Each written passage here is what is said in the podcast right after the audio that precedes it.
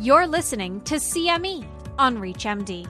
The following activity is titled An Evolving Clinical Landscape in HER2 Positive and HER2 Mutant Metastatic Non Small Cell Lung Cancer. Critical updates for your practice. To access additional activity details and earn CME credit, please visit reachmd.com/cme. The presenters in this activity may reference unlabeled or unapproved off label drug uses or products.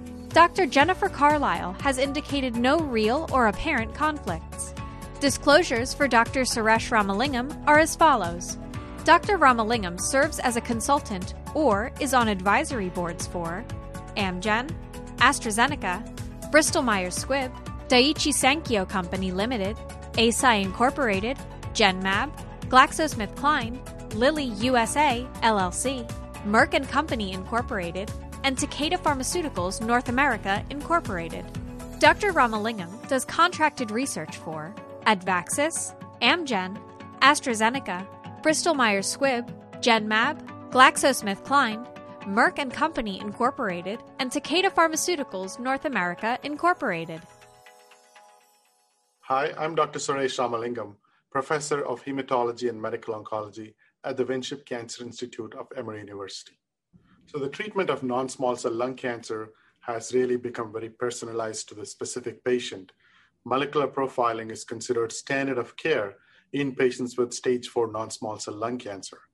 We have a number of targeted agents that are used to treat specific molecular subsets of non small cell lung cancer.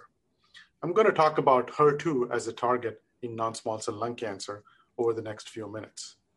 As you are very familiar with, HER2 is a target for therapy in certain other solid tumors like breast cancer. In lung cancer, HER2 is emerging as a target, but it's not associated with proven therapies at this point. But we're going to talk about some promising therapies that are in the horizon.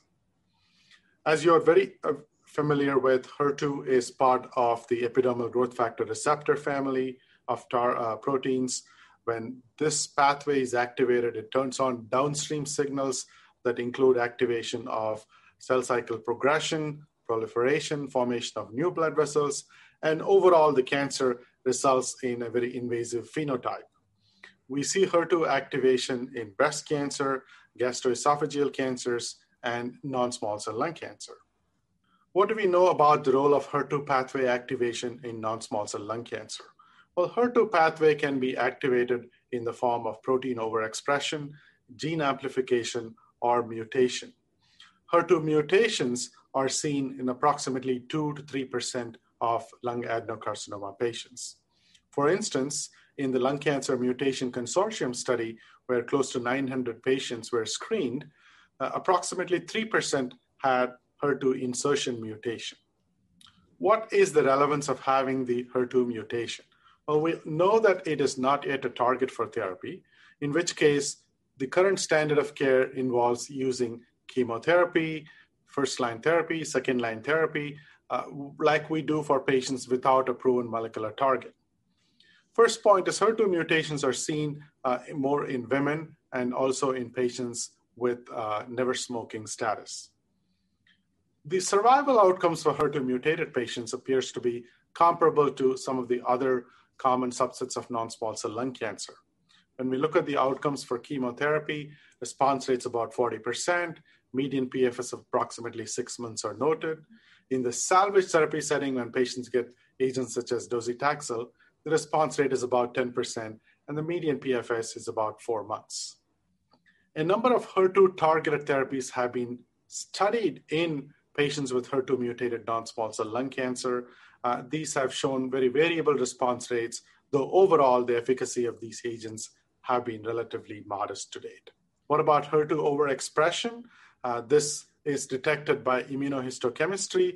A number of studies adding up to close to 6,000 patients were included in a meta analysis to look at the prognostic significance of HER2 overexpression.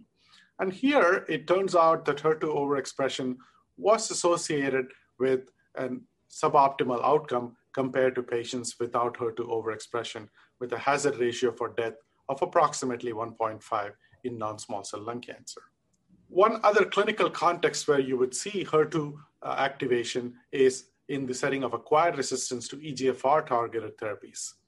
In the FLAURA study, which looked at osimertinib as frontline therapy for EGFR exon 19 or 21 mutated patients, when patients developed acquired resistance to osimertinib, approximately 2% of the patients developed acquired resistance through HER2 amplification. So this is another setting where HER2 targeted therapy might be appropriate. So in summary, HER2 mutations are seen in about 2 to 3% of the patients. These are the patients that are primarily being targeted in ongoing studies. The role of HER2 amplification and HER2 overexpression will be clarified by additional ongoing studies. Hi, I'm Dr. Jennifer Carlisle, Assistant Professor of Hematology and Medical Oncology at the Winship Cancer Institute of Emory University. Now we will discuss uh, differences in HER2 mutations, amplifications, and overexpression, and data on what to target. So, first, let's define what we mean by HER2 amplification and overexpression. Unfortunately, there's no clear consensus definition in lung cancer. And unlike breast cancer, there's no clear association between protein overexpression and gene amplification. On the left, you can see HER2 gene amplification as shown by fluorescence in situ hybridization, where amplification is defined by a HER2 to centromere protein of at least 2%. And in the figure, HER2 is highlighted in red and the CEP17 gene is highlighted in green. On the right, you can see HER2 protein overexpression as measured by immunohistochemistry staining. 0 to 1 plus has little to no staining, where 2 and 3 plus have progressively more extracellular IHC staining. Some of the initial studies looked at trastuzumab, a monoclonal antibody targeting HER2, plus or minus chemotherapy in patients with non small cell lung cancer and HER2 expression. The CALGB phase 2 study of trastuzumab looked at 24 patients with 2 to 3 plus HER2 protein expression. Only one partial response was seen, and unfortunately, one treatment related death from pulmonary toxicity. Around that same time, platinum doublets were studied with and without trastuzumab. First, gemcitabine plus cisplatin was studied in 103 patients with 2 to 3 plus HER2 expression, and while this combination was safe, the addition of trastuzumab did not improve response rates, progression, or overall survival. In the ECOG phase 2 trial of carbotaxol and trastuzumab, in 53 patients, the response rate was 24%, with a median PFS of 3.3 months and OS of 10 months. However, you can see in the Kaplan Meier curve on the right that survival probability did not depend on HER2 IHC expression. In fact, patients with 1 plus HER2 IHC had the highest one year overall survival. Next, let's look at HER2 mutations in non small cell lung cancer. The HER2 gene is located on the long arm of chromosome 17. And while mutations are seen in the extracellular trans- and transmembrane domain, most are in the TKI domain, namely in exon 20. The most common insertion is a 12 base pair insertion uh, made by duplication of the amino acids YVMA. And you can see in the figure that uh, 50% of patients have this particular exon 20 insertion. These mutations are tested via RT PCR or broader next generation sequencing panels. And as already mentioned by Dr. Ramalingam, have been reported concomitantly with EGFR mutations. A variety of tyrosine kinase inhibitors have been studied in HER2 mutated non small cell lung cancer over the past five years. You can see the number of patients included in all of these phase two trials is relatively small, anywhere from 11 to 33 patients. Some of the first studies looked at dacomitinib and afatinib, which had very low response rates in the single agents to teens whereas some of the newer agents like poziotinib and pyrotinib had higher response rates at 42 and 53%, but these were very small studies of 12 and 15 patients respectively. Here's a summary figure showing various HER2 alterations and the results with treatments that have been tested. Starting on the left with the green symbols, we can see HER2 protein overexpression in 2 to 38% of patients with lung cancer and here, cisplatin and pemetrexed based chemotherapy has modest responses to which the addition of trastuzumab does not add anything. On the right, you can see the 2 to 4% HER2 gene mutation cohort where TKIs have been studied. Here, lapatinib, which is a dual EGFR HER2 TKI, was also looked at with no responses, as well as pertuzumab, a monoclonal antibody that impairs dimerization. And these have been looked at in non HER2 selected patients with non small cell lung cancer and had disappointing results. What we're going to focus the remaining sections of this talk on are antibody drug conjugates, um, namely TDM1 and DS-8201 or trastuzumab deruxtecan. And here we've seen more promising results in the HER2 gene mutated group. Notably, we're still awaiting uh, outcomes of studies looking at the HER2 gene amplification cohort, of which 10 to 20% of patients with non small cell lung cancer have. Now we will focus on the efficacy of HER2 targeted antibody drug conjugates in non small cell lung cancer. The first studied was adotrastuzumab emtansine, or TDM1. And this antibody drug conjugate was made by linking trastuzumab via a thioether linker to TDM1 as the payload.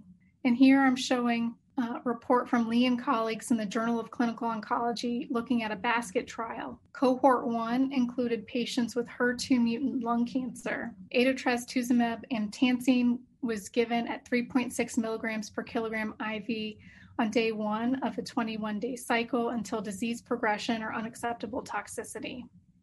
Here, 11 patients with HER2 mutant lung cancer were included with a median age of 64 years, female predominance, including former and never smokers with a good performance status. The majority of patients had two or more prior lines of therapy, including some prior HER2 targeted therapy with neratinib, afatinib, or trastuzumab. The results shown with the waterfall plot on the left show a response rate of around 44%, with a number of patients with stable disease and only three with progressive disease. The median PFS was five months, and you can see the duration of responses in the swimmer's plot to the right, with a median duration of response of four months. The authors note that responses were seen in HER2 exon 20 insertion, point mutations in the kinase, transmembrane, and extracellular domains, and that HER2 immunohistochemistry ranged from 0 to 2 plus and did not predict response. In fact, responders had low HER2 protein expression as measured by mass spec. Now we'll move on to the newest agent currently under investigation, trastuzumab deruxtecan. This is a novel antibody drug conjugate designed again with three components. There's a humanized anti HER2 monoclonal antibody with the same amino acid sequence as trastuzumab, linked by a tetrapeptide based cleaver to a topoisomerase 1 inhibitor payload. And this uh, construct was designed to have a high potency payload, high drug to antibody ratio of 8, and a payload with a short systemic half life. Here's the schema for the Destiny Lung 01 phase 2 trial, which looked at patients with unresectable and metastatic non squamous non small cell lung cancer refractory to standard treatment with either HER2 expression or HER2 mutations and no prior HER2 targeted therapy outside of pan-HER TKIs. The primary endpoint was independently re- central reviewed objective response rate. Thus far, we have data reported for cohort 2, which were HER2 mutated patients. You can see the baseline characteristics on the right of the 42 patients with a median age of 63, slight female predominance, and well distributed between Asia, North America, and Europe. The majority of patients had kinase domain mutations at 90%, and you can see that 45% had CNS metastases. Most patients had had two prior lines of treatment with platinum based therapy at 90%, 50% having prior PD1 pathway checkpoint blockade, and nearly 20% with salvage docetaxel. The efficacy of trastuzumab deruxtecan is shown here in the uh, very impressive waterfall plot.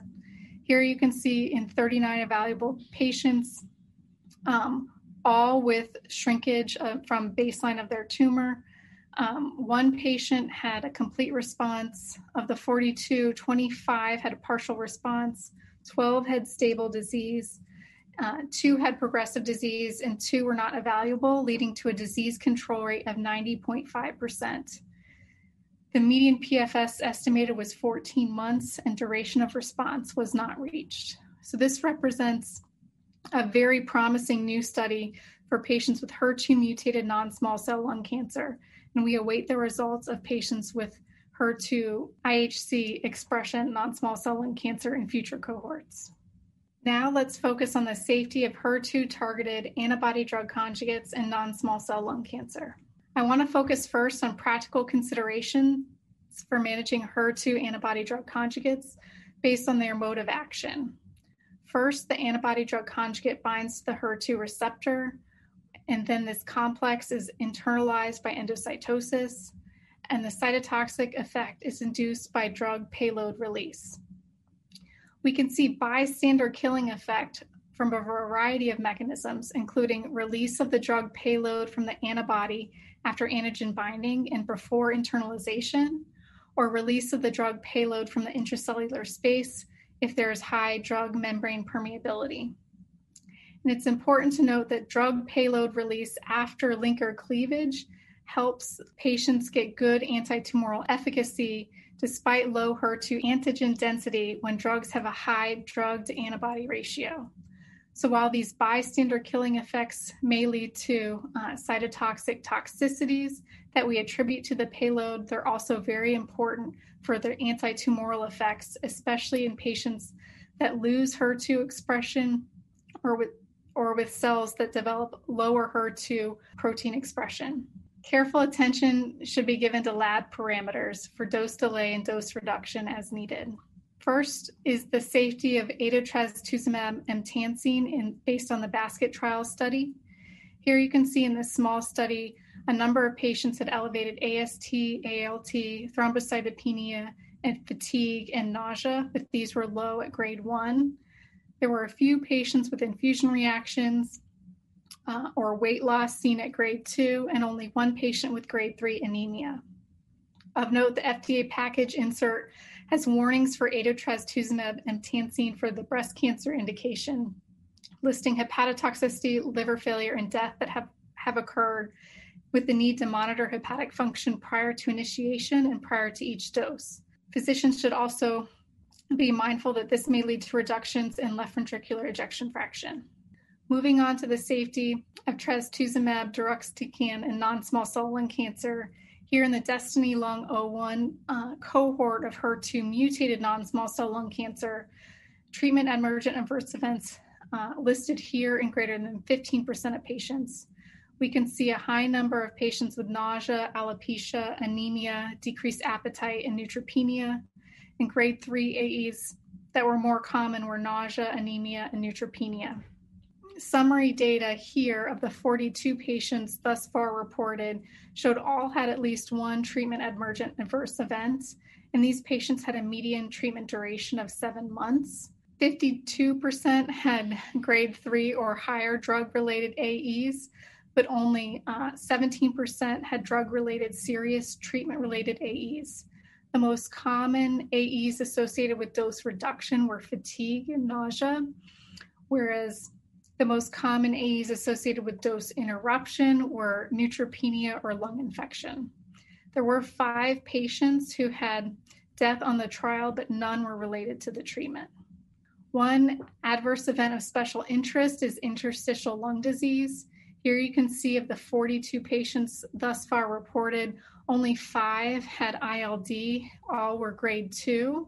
The median time to onset was around 86 days. Four patients stopped treatment and one had drug interruption. All received steroid treatment, and most are recovering at the time of data cutoff. Fortunately, no grade 5 ILD was observed in this cohort. So, in summary, antibody drug conjugates show reasonable safety and characteristic cytotoxic related side effects that can be managed. The exciting results of the Destiny 01 trial have really paved the way for a potential targeted approach for HER2 mutated patients. Trastuzumab deruxtecan has shown a response rate of over 60% and a median PFS of approximately 14 months in an early result from the ongoing study. The cohort had approximately 39 patients. So, what does this mean for the field of HER2 mutated non small cell lung cancer as we move forward? So here are some key questions. Where does a targeted agent like trastuzumab deruxtecan fit in into the treatment landscape? What is the role of immunotherapy in HER2 mutated non-small cell lung cancer?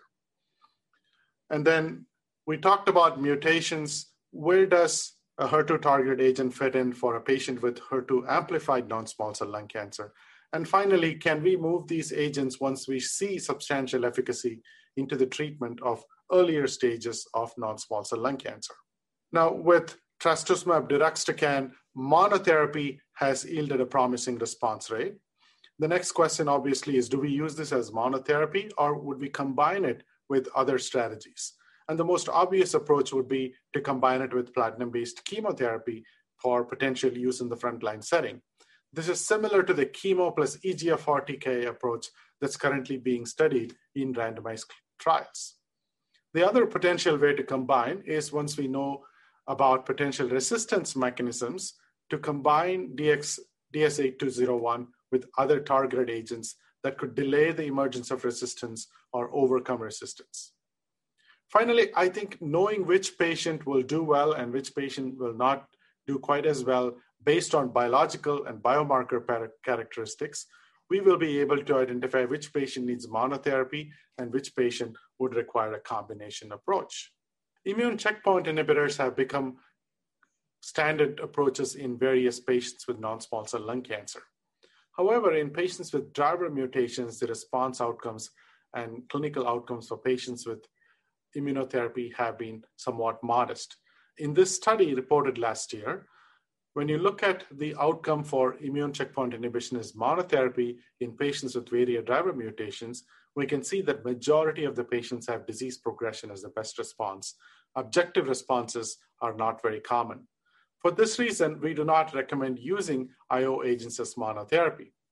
Perhaps the combination of chemo plus IO may be helpful for these patients, and ultimately, efforts to improve the tumor microenvironment from being cold to hot in these patients with driver mutation will potentially yield successful results. Now, we saw the response rate with trastuzumab deruxtecan.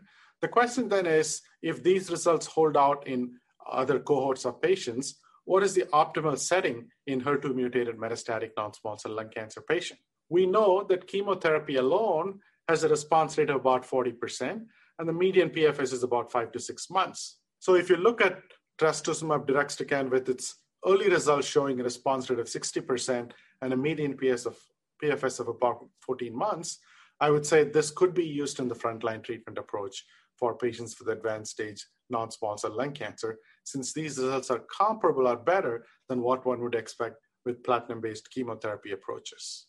What about HER2 amplified non-small cell lung cancer? Can agents that target HER2 be used in this setting? Well, we know that HER2 amplification can be seen in a small percentage of non-small cell lung cancer patients in the absence of EGFR mutation. And these events can be oncogenic for these patients. Uh, however, at this point, we don't have any definitive evidence to say that these patients can be treated with HER2 targeted approaches. So we will have to see whether agents like trastuzumab deruxtecan will be efficacious and will that be comparable to efficacy results that are being observed in patients with HER2 mutated disease? And finally, another key question is where does this fit in in the treatment of early stage non small cell lung cancer? We have recently seen the early results of the ADAURA trial, which showed that for patients with EGFR mutated non small cell lung cancer, the use of osimertinib after surgical resection for stage 1B, 2, and 3A disease has resulted in substantial improvement in disease free survival. This provides the rationale to study other targeted agents in the early stage treatment setting. Once we establish the optimal treatment of a HER2 mutated non small cell lung cancer, I believe that these agents will be studied in patients with early stage lung cancer. However, we have to keep in mind that HER2 mutations are much less common compared to EGFR mutations uh, in exons 19 and 21. Therefore, conducting the kind of randomized trials that, such as ADAURA, will be difficult in patients who have less common targets. So we will have to make some extrapolations from the overall literature to refine our approach for the treatment of early stage non-small cell lung cancer. So overall, I will conclude by saying that HER2 mutations, which are seen in 2 to 3% of advanced stage lung adenocarcinoma, could be targeted with the emerging class of antibody drug conjugates led by trastuzumab deruxtecan. To receive your free CME credit or to download this activity, go to reachmd.com slash CME. This is CME on ReachMD. Be part of the knowledge.